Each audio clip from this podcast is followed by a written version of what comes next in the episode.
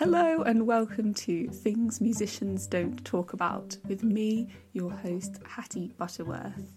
I am a cellist and a writer, and I have recently graduated from the Royal College of Music in London.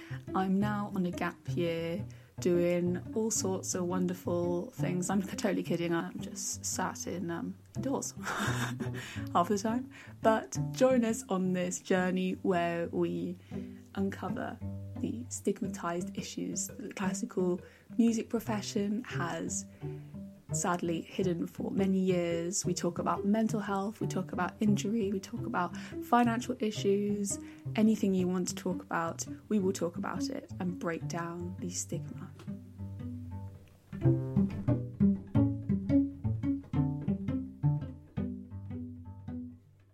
Hello, everyone, welcome back um, to the first of hopefully very many amazing um, podcast interviews in this new season. And I I'm just so, so happy to be back and to be sharing this with you because I don't want to do much introducing because there's just no point because my guest introduces herself amazingly and we have a really, really great chat. Um, but anyway, Rebecca Toll is who I'm chatting to today, and she is a trumpeter and harpist as well and she has recently graduated from the Royal Academy of Music, where she did her masters. Um, she's now working as a music graduate assistant in a school in St Albans, and she is passionate about spreading positivity um, to do with body image, to do with eating disorder awareness and mental health awareness in general. And her Instagram is a place of incredible inspiration, and she will share more about the details of that with you. But uh, we just had the, the best conversation, and it spanned from Rebecca's musical journey to her journey with anorexia and bulimia. And then we go on to talk about the wider musical world and becoming your own musician and why that feels scary at the moment. Um, but goodness me, if you want some wisdom and just someone to listen to who is totally humble but also totally just has it, you know, has the vulnerability so close to the surface and uses it for such amazing work, then please do listen. And I really, really hope you enjoy it as much as I did. Hi, Rebecca. Thank you so much for giving up your time to come and Hi, chat today. My pleasure. Thank you ah! for talking to me. Yeah, well, you know what? I've been a big fan of your Instagram now a few for a few months. And I was just thinking, do you know what? I can read all these posts. I can, you know, look at her face like on Instagram. But actually a lot that I'd love to know. And I think a lot of people would either relate to your story or find what you have to say very helpful. Um, oh well, thank so, you. Yeah, no, it's my pleasure, and I love talking about this stuff. So, and oh. likewise, being a big fan of your Instagram and oh. your podcast. So, yeah, it's an absolute pleasure. I honestly don't know where to start because I just have so much that I want to ask. Um, and your right. in- Instagram makes it very clear that you have quite a lot of interests and you're such a, a wide ranging, interesting person. But maybe because I feel like all the stuff I do at the moment is just nap. Ah! Hundred percent. We can talk yeah. about that. It's fine. Cool. Um, but because you know we are um, we are a musicians podcast very serious mm, in that mm. way you know very serious maybe we should start with the serious musical things and if mm. you could tell us about your musical background um, mm. and what you're up to at the moment or what you want to be up to at the moment what you would be up to would oh man and... uh, yeah well i play trumpet primarily classical classical trumpet. Or at the moment, I'm trying to learn jazz, which is pretty funny. I started playing trumpet when I was a child, maybe seven or something. My mum played trumpet when she was younger. Um, and so she was like, oh, it's a, it's a good instrument. And uh, so I did that. And I hated it for so long. Um, And I was also playing piano and harp at the same time. And then I went to Wells, the music school, to sort of explore music a bit more. And then whilst I was there, I found out that actually, because I was going to do English at uni. And then I was like, ah, actually, through the audition process of applying to music colleges, I thought, well, you know, this is pretty cool, meeting all these cool people. London's pretty nice. Uh, maybe I'll give this a go.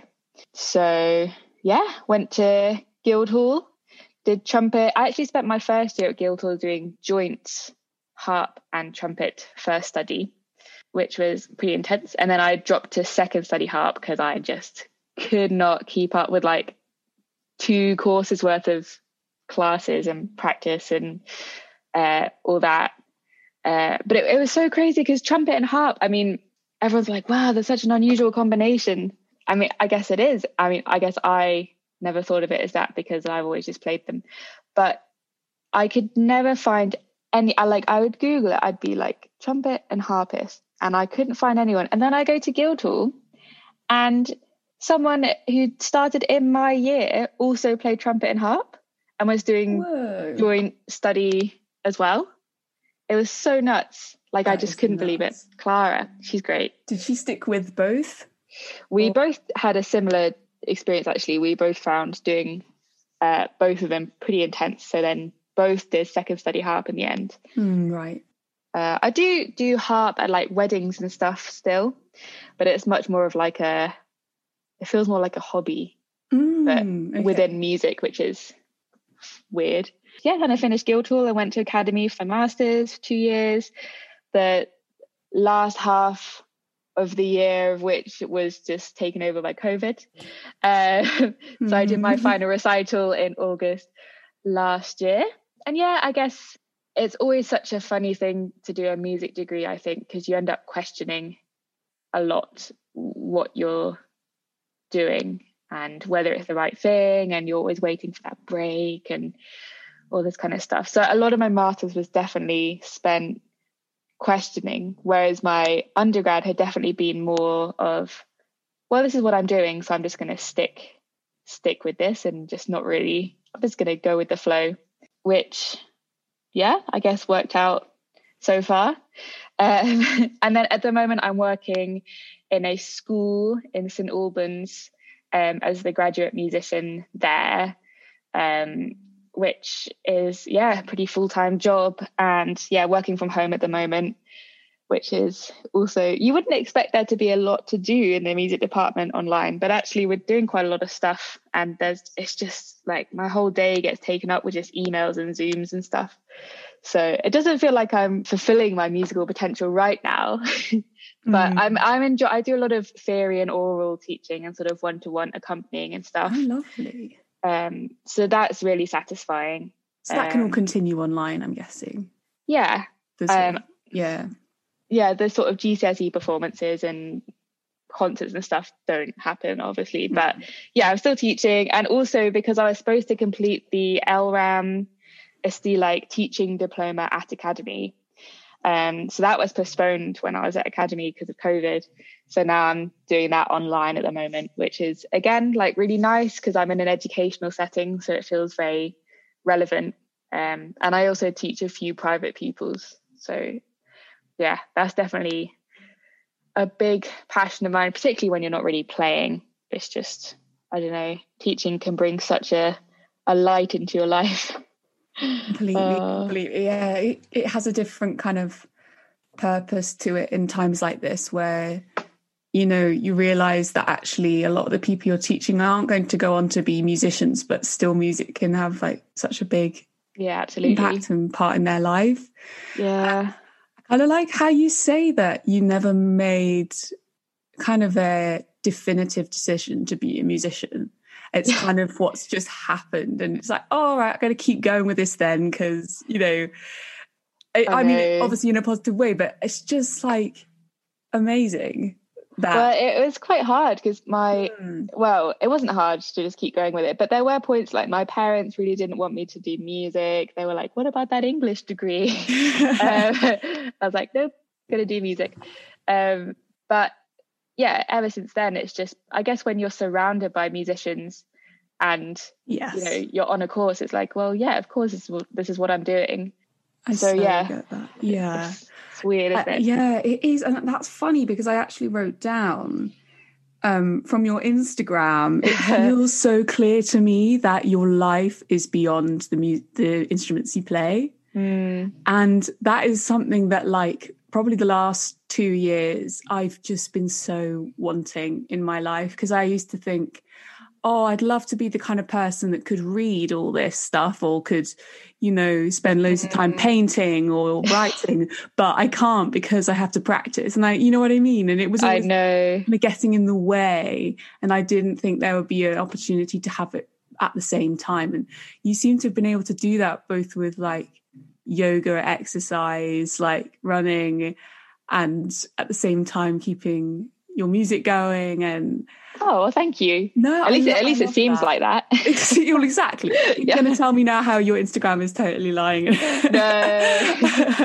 um, but no, I think it's. I've been very lucky to be surrounded by people who definitely define themselves more as musicians rather than a trumpet or a clarinet yeah. or something. And I, I've also gotten to know quite a few sort of, sort of more dance artistic sort of people who would generalize themselves as artists or like performers more and i think that's definitely been a very healthy thing for me to realize that yeah again you, you don't have to be tied down to just one instrument and I, I was thinking about this the other day and that um, a very real thing and i think with musicians if you're sort of not very good at something i think we find it very hard to take it sort of just easily or like a hobby. So mm. I, I mm. I find a lot of musicians, for instance, with running, like they either do it really, they go for it really hard, or they're like, oh yeah, I'm not doing it anymore,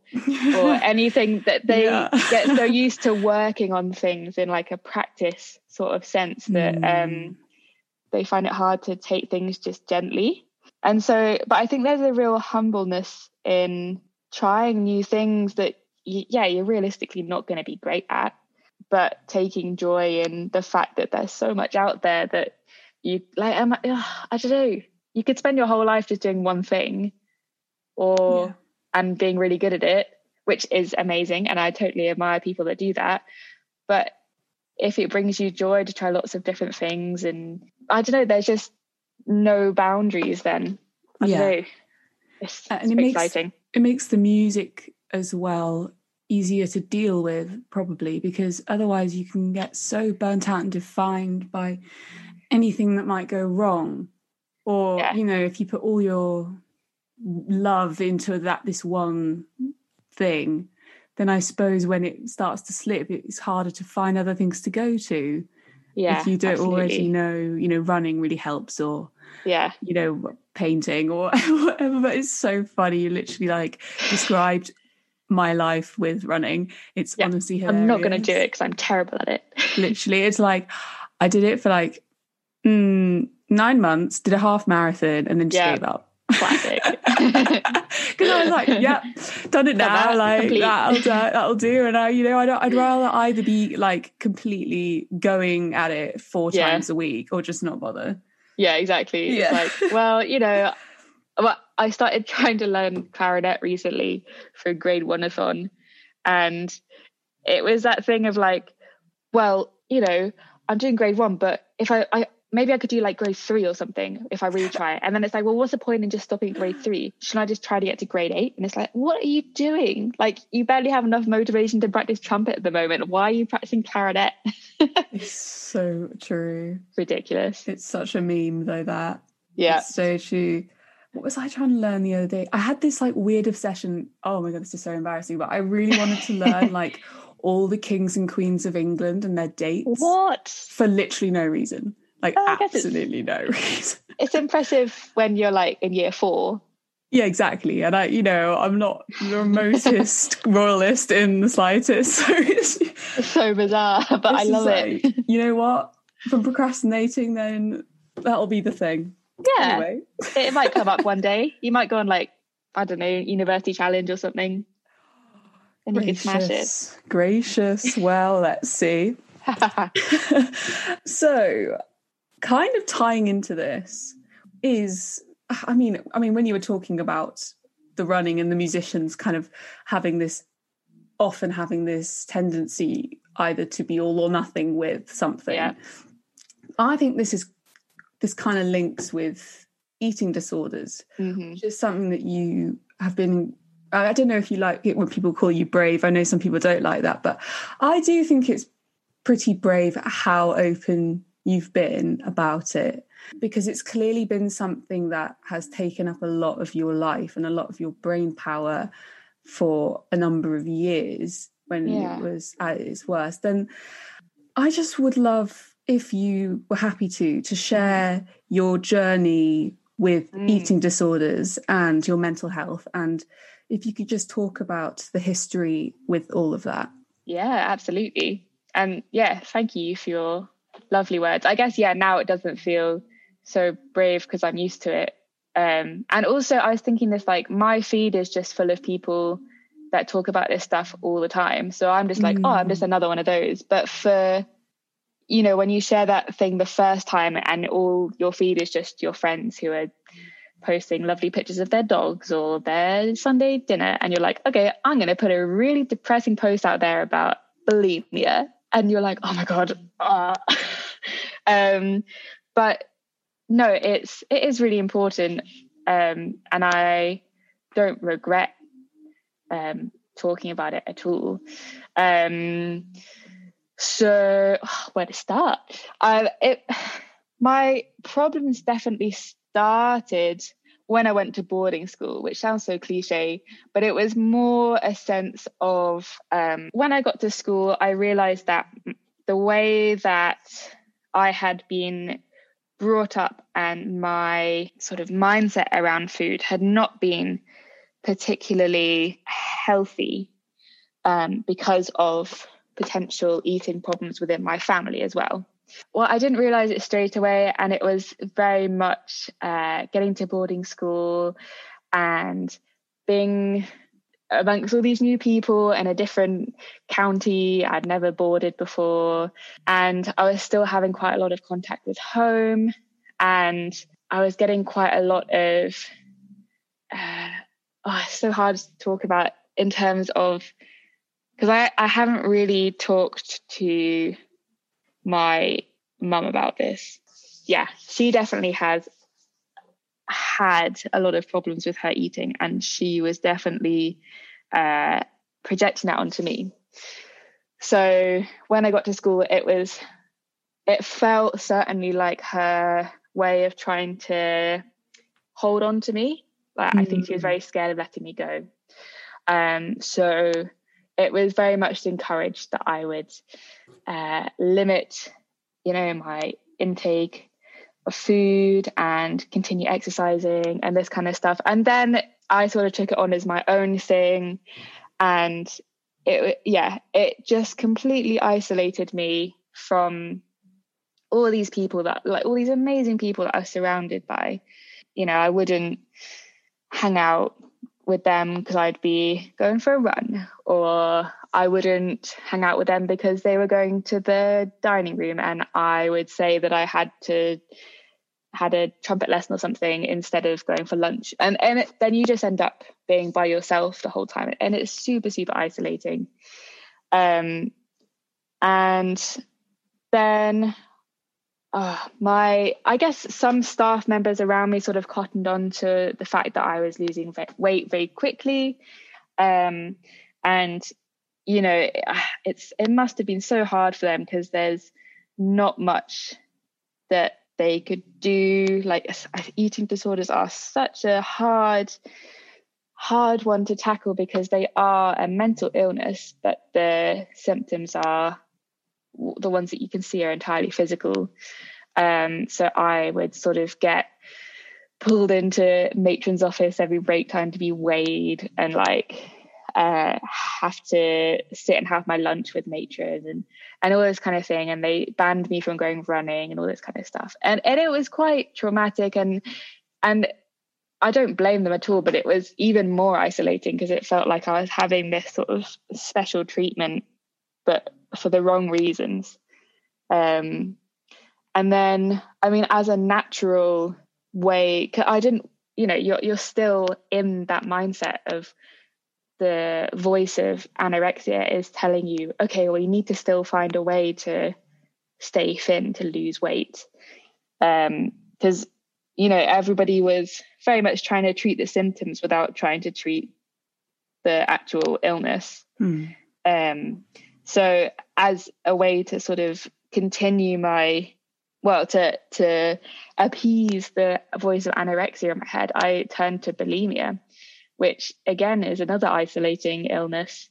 And again make it makes you even more secretive because everything becomes about hiding everything and making sure that you're alone. And yeah it, it was a pretty rough like few years. Everything was pretty troubled with my family life and you know, everyone at school thought I was oh, just super weird, like all this this loner just going off by herself all the time. But then when I got into sixth form, there were just so many kind people, particularly in the music department, that were just looking out for me. And like, I was in this brass quintet with these guys, and they make a real effort to ask me to come and hang out. And and it, they probably don't even remember, but it was completely like just a turning point in in my life. Like it sounds very dramatic but them asking me to come to town with them was like you know it again it sounds dramatic but it was the turning point between me continuing with anorexia and bulimia and me not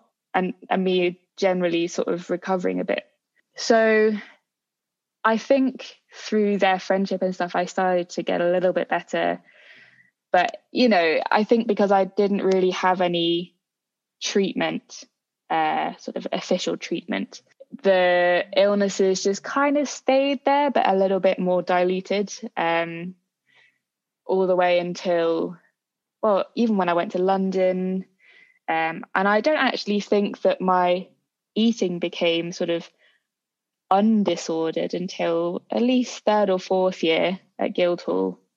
Um, so I look back and that's like how many years?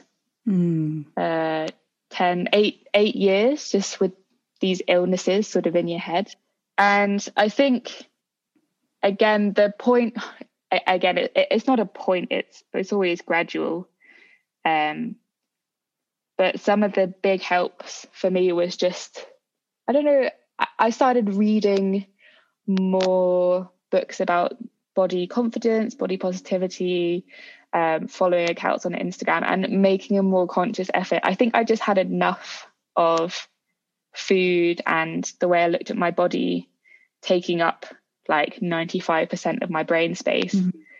Um, and I was fed up with the way it was affecting my studies, um, the way it was affecting my uh, physical energy, you know, the way I looked, um, all these things. I just got to a point where I was fed up um, so I started, yeah, just actively trying to tackle it, I guess.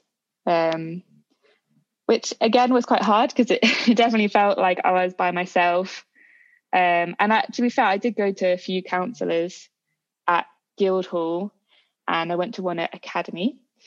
Uh, and then I decided that I wanted to pay for therapy, um, which oh man it's so expensive but it's so worth it mm-hmm. and that was a struggle because i didn't like i didn't tell my parents and i was trying to fund it it was like paying double rent every month and yeah. it was such a nightmare but it was so worth it and it was just that final step towards being able to feel like i was finally past something mm. um, and also because it felt like the first official treatment that i'd had um, even though I had the counsellor, it felt like the first uh, thorough thing, and and I guess because I was paying for it, it felt even more official. Yeah. um, but yeah, it definitely felt like I could leave a lot of that behind from then on. Um, there must have been a lot of trauma from the earlier. I don't know how old you were when your anorexia started, but it's a long time about, that 13 to like oh gracious me. Yeah. 17 so that is a long an awful long time not to have you know psychiatric support i suppose mm. in you know a disorder where I mean, I suppose it's hard to convey. I'm sure you find it hard to convey to people exactly what you mean when you say that something takes up 95% of your thought. Every time yeah. you pass a shop window or a mirror, you're looking sideways at your tummy to see mm-hmm. how big it is that day. Or every time you get up in the morning, you're worried about what you're going to eat, whether there's going to be a possibility that you can check the calories in something or what you're going to wear that day um, because you don't want to show your thighs or and it, it's just like this constant noise mm. it's like having somebody else live inside your head constantly just telling you that you're not thin enough you're not good enough you're not uh, pretty enough just all the time and it, you know i I often have quite bad memory problems, like remembering stuff from my teens or my, uh, yeah, well, the time that I was really ill. And it, it's sort of no surprise because I wasn't experiencing anything. I was just listening to this voice in my head, but also because I wasn't intaking enough calories, like it takes yeah. energy to get, get your memory and your brain working properly. And I don't know how I like, you know, I did fine in all my exams and school and stuff, but I don't know how I was surviving. It mm-hmm. it was just like looking back on it, it's pretty rough. Yeah, and the things that they put focus on in school and kind of how you're feeling. It sounds like they didn't match up. It's sort of like your exams and all of that that everyone else was stressing out about. It's sort of that wasn't well, I don't know, maybe that was at the forefront of your mind as well, but you know to have this mental illness yeah. alongside all of that teen stress that's sort of inevitable. Completely. You know I, to be so alone in it that's just horrible. I know like i don't i don't know. I think also because there were like yeah amongst that I, it's very common i think almost impossible for you to have an eating disorder and not have depression or hmm. anxiety mm. or something and looking back on it, yeah, I just, I didn't know that I had all these things because no one was talking about it or because because I was doing fine in everything um, and I was you know typical stu- like good student and yeah high functioning kind of yeah and that's yeah. like a, a very common trait of people with eating disorders as well that they are high functioning and they everything does seem fine on the surface. And yeah, especially if you are uh, exercising a lot and um, eating quote unquote healthy, um, healthier than your friends. And a lot of the outward symptoms of eating disorders can just look like a very successful life. Mm. Um, and because I was quite young and yeah, again, no one was talking about it, I was like, oh, I'm doing fine. Like, I don't understand what the problem is yeah it's that kind of deluded kind of thing that's so difficult with eating mm. disorders i think is this like from what i've heard it's kind of like yeah really really difficult to see the illness you're in yeah. when you're in it. Yeah. Absolutely.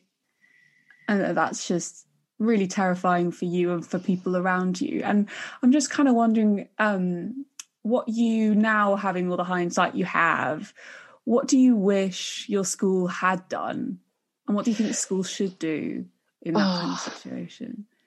It's so hard and actually now working in this school and you know doing all the safeguarding training and stuff i think they were doing all that they could. Like i think for the majority a lot of my teachers had reported concerns about me and um, my house mistress and heads of department and stuff, you know, they were always taking me aside and uh, sort of checking up on me to an extent. But I think because because the next port of call would be talk, to talk to the parents, but because of the problems that my mum in particular was having at the time, she didn't again didn't really see a problem with it because she just saw my behavior as a reflection of hers. Mm. um, and so there was there was a point where you know she obviously wanted me to not be ill but she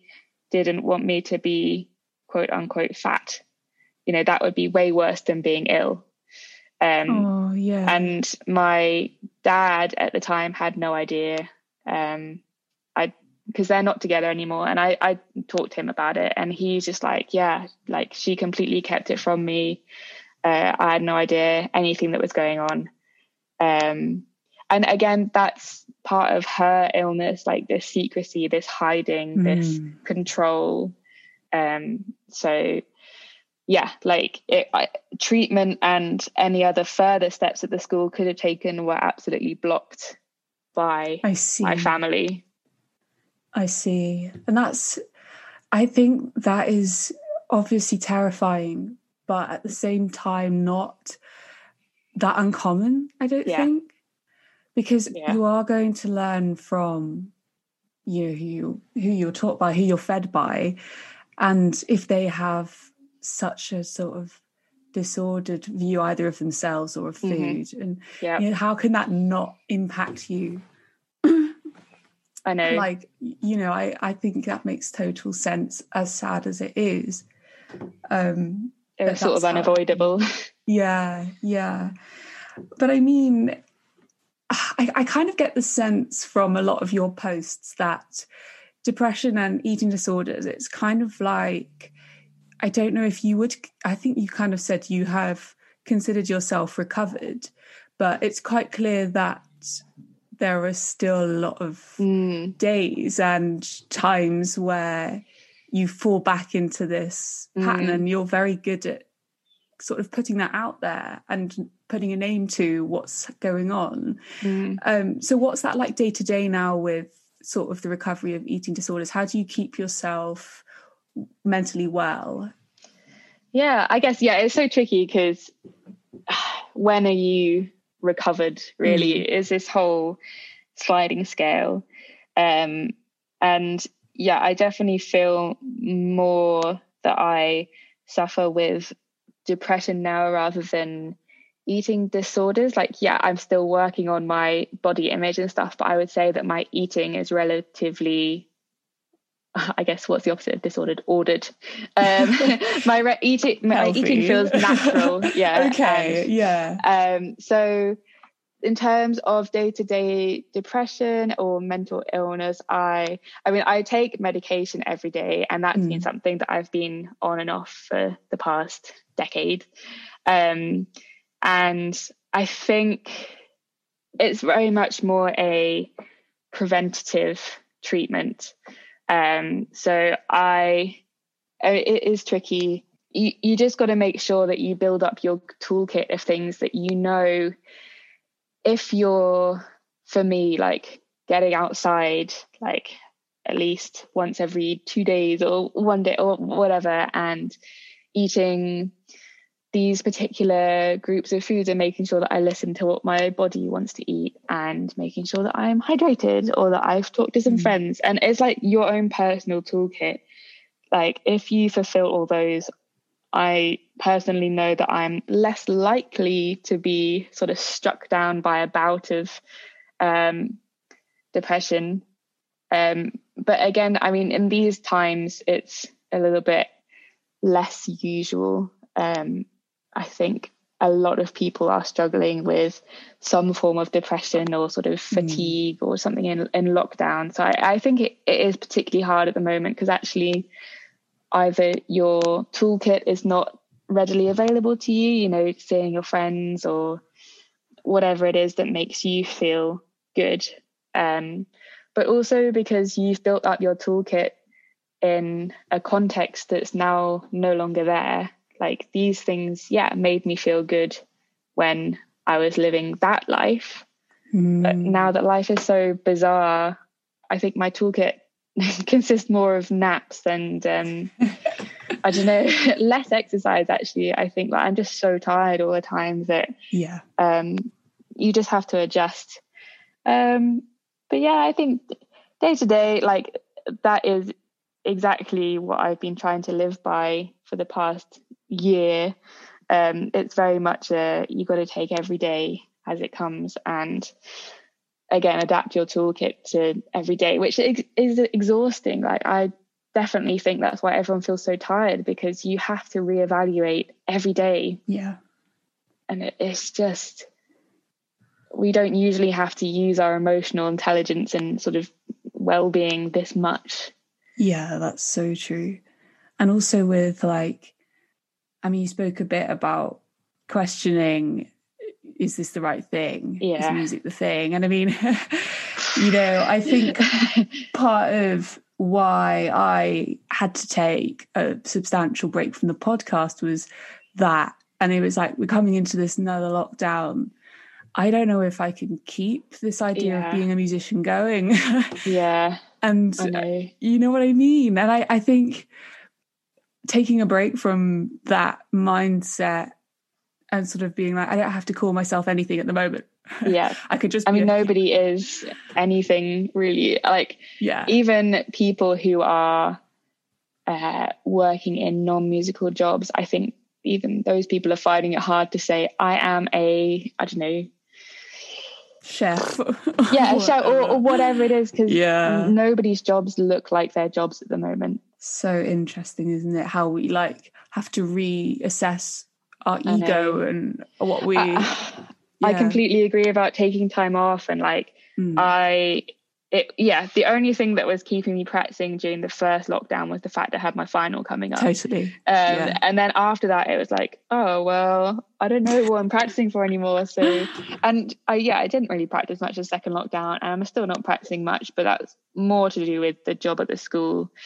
Um but I think it's that constant fear of we've still held on to this fear of like, oh, but what if a gig comes in tomorrow? And it's like, that's not going to happen.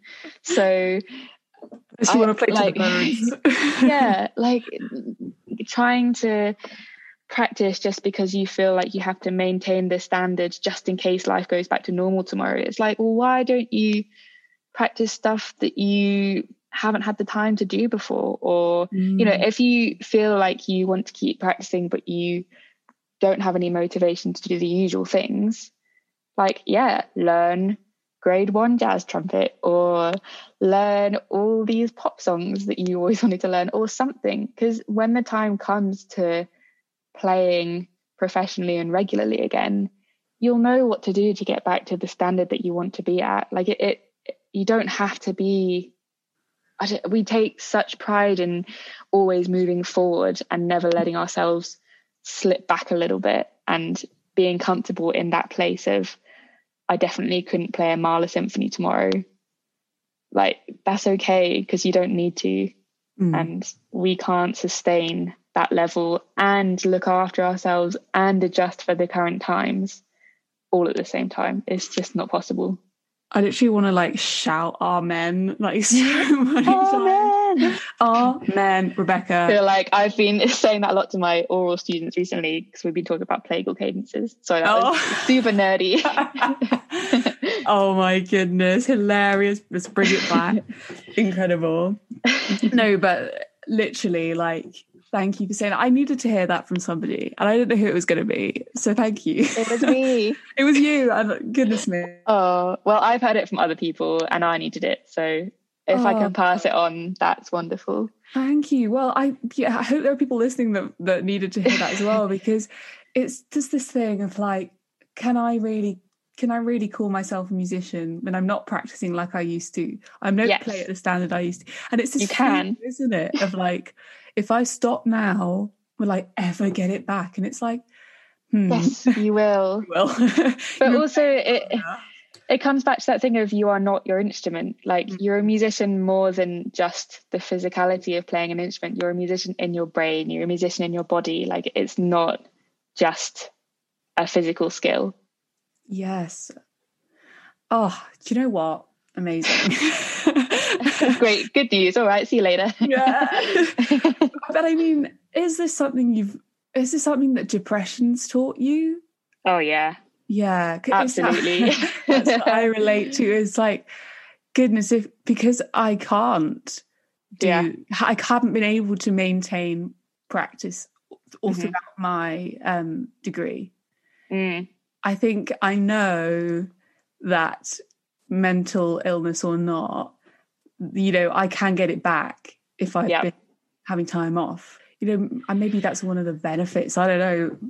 So yeah, I I mean that's the other thing. You know, people often say if you could go back and not have had the mm. eating disorders, blah blah blah. You know, classic. Um, I absolutely. I mean, yeah, at the time it was pretty rubbish, but I definitely wouldn't be able to specifically like cope with this year or have coped with you know the reality of doing a master's degree at academy. Like things in life that are pretty tough i definitely have learned a lot through uh yeah just fighting off these demons one by one yeah. sort of almost on my own. Um totally. which is yeah i definitely thank uh, yeah don't believe in some superpower out there but i definitely thank my life for having taught me that. Yes. Yeah. Um, because it has, it's very clear that you have had a lot of loneliness and isolation in mm-hmm. your mental illness. And I think the issue with the music profession is that not not talking about um, your specific experience, mm. but I think that's not an uncommon experience for people no. going through mental illness is for it to be isolated. Um, and I don't know. I, I just I wonder if you have an idea why we don't have people at the top of our profession talking about mental illness.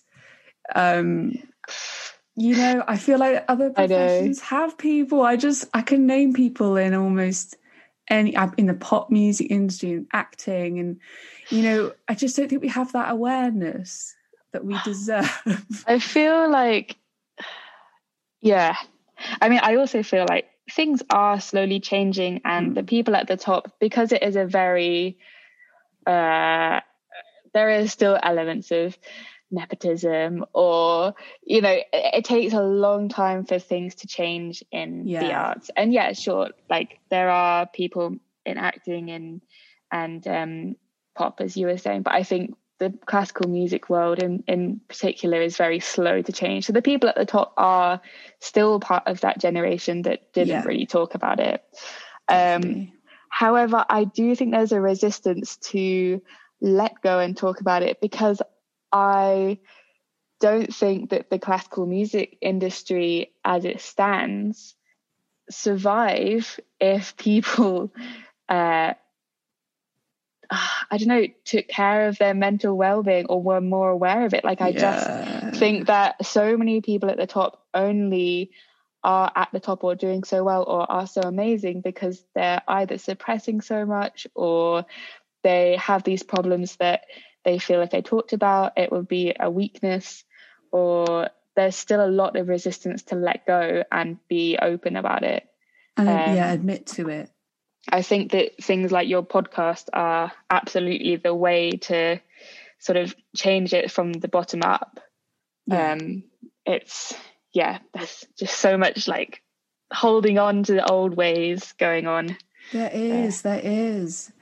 And I, you know, I can get angry, but I suppose what you say is just so right is that it is sad, the sad reality of becoming a world class soloist. You know, what does, what goes into that? And a lot of the time it's an awful lot of trauma that's mm-hmm. difficult mm-hmm. to speak about and an awful lot of, you know, other things. And I suppose I, in the past I've held myself up to that standard and said, well, I'm not a proper musician unless I practice this much and get yeah. to win these and competitions perfect. and be per absolutely. But you know, having tried my hardest I'll ever try to get there and not achieved yeah in the quarter of that, I've realized that actually is not I have to be a different musician, but that's okay.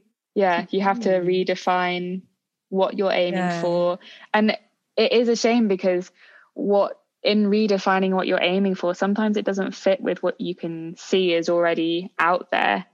Mm. Um, and that can feel again quite isolating but it's something that needs to change or i mean yeah of course i'm not saying that there shouldn't be any world class soloists ever again but there needs to be room for other other ways of being. I'm not quite sure how that works yet but i think we will find out by trial and error.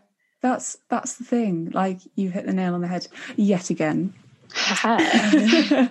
But I suppose I, the times I've doubted it has been, I don't want to be a cellist in this world at the moment as yeah. it stands with these structures and this pressure and mm-hmm.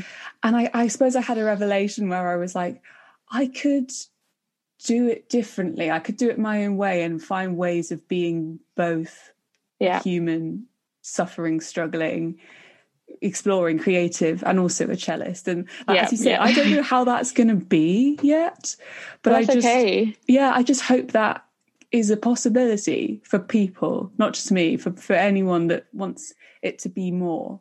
It's like anything else, like the. Yeah. hardest step is coming to that realization and mm. and keeping going like yeah it's so easy and it yeah it seems like the easiest option when you've come to that realization to be like okay well there's nothing there are no pathways that look like I want it to be. So I'm yes. I'll give up and do something else that does look like something I want to do or want to be.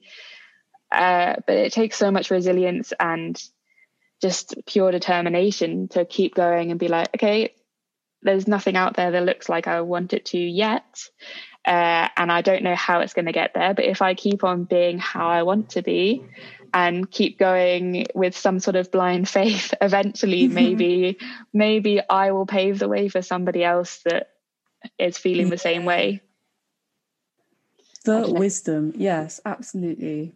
I'm so with you. And I mean, maybe this is an irritating question to ask following that. but do you have for your future, do you have a either a plan or do you have a vision or oh mate um i mean i definitely want to perform and i don't know in what capacity like i feel that at the beginning of lockdown i was questioning my abilities to be a performer because of like just being so riddled with self-doubt all the time, you know.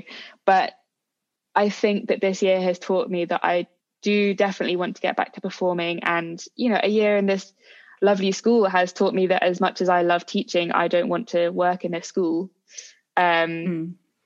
And so performing to some extent, but also I, it's that classic thing of when you're uh, in music college and you're like, right, I've got to become the best the best player in the best orchestra or the best soloist or something and you know community work and teaching and all that kind of stuff that's for people that didn't quite make it or they're the people that sort of you know they're the b team. And actually i want that to be my plan a. Like i love it. And i couldn't imagine doing or continuing with a career in music that didn't have that element of sharing. And i know that mm. by playing and being a musician, you are sort of inevitably going to be sharing music, but something along the lines. Again, it's this thing of I. There isn't a someone out there as of yet that I know that has exactly the career that I want. And even if there were, you don't know. Like you can't just replicate somebody's career. No. Um, but I don't know. I do really love baroque music, and I really love um my boyfriend Stuart's really into contemporary music, and he has certainly swayed me towards this weird performance stuff that he's always showing me on YouTube. Um, so I'd be up for trying some more of that stuff. Oh, that's so. there's, there's, so many possibilities for you. That's yeah, just like I don't want to do one thing. Okay. Yeah, I don't know. I used to be so scared of like even down to playing harp and trumpet, I used to be so scared of people finding out that I also played harp in case they think that, oh, well, she must not be a very good trumpet player then if she plays two instruments yeah. because you can't spread yourself that thinly. Um, so there's definitely a fear of doing too much, and, and I get that, and I don't want to burn out or yeah spread myself too thinly, but I want to have a varied career for sure. Yeah, and I think part of what maybe this is a controversial thing to say. Basically, what you said about wanting sharing to be part and teaching and giving mm-hmm. in that way, community work to be part of your your future. I think it's really interesting how there are all these goodness, this is very controversial. There are these important peti- they are important petitions, okay, they are about yeah. the free movement of musicians. That's fine, I do agree, fine.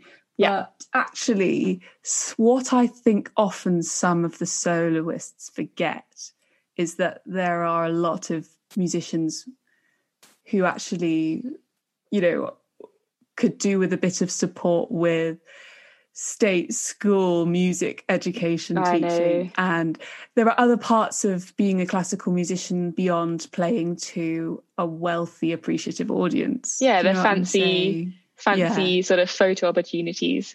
Exactly. So i don't know i, I totally just it res- resonates so strongly because and what you're saying is so true there is this culture of that life would be for the people that hadn't quite made it.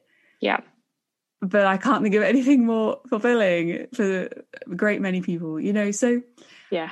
I don't know i think it just needs to be more in, kind of inclusive and aware from yeah. the top to the bottom. Put it i completely agree. Yeah. Completely, completely. Oh man.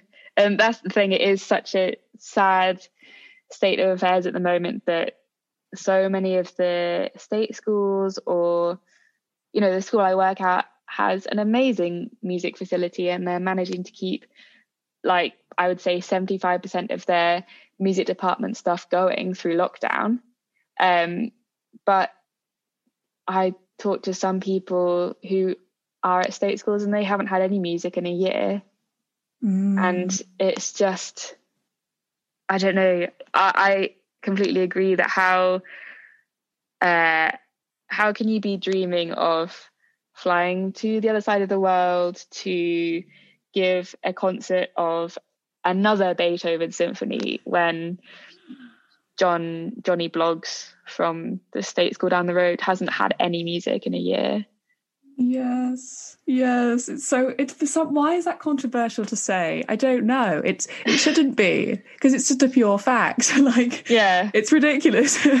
but Completely. It, it, it feels con. It feels you know like I shouldn't be saying it, but it has to yeah. be said. And this is what course, we're doing. I'd love to fly to the other side of the world to play a Beethoven symphony, and I think it's a crime. You know, the Brexit EU free movement yeah. situation, I think it's absolutely terrible.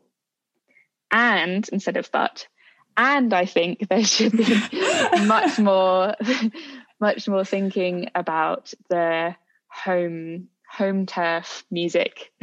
yeah, what are we doing here and now? Yeah, yeah, as well. Yeah, well, yes, brilliant. Yeah.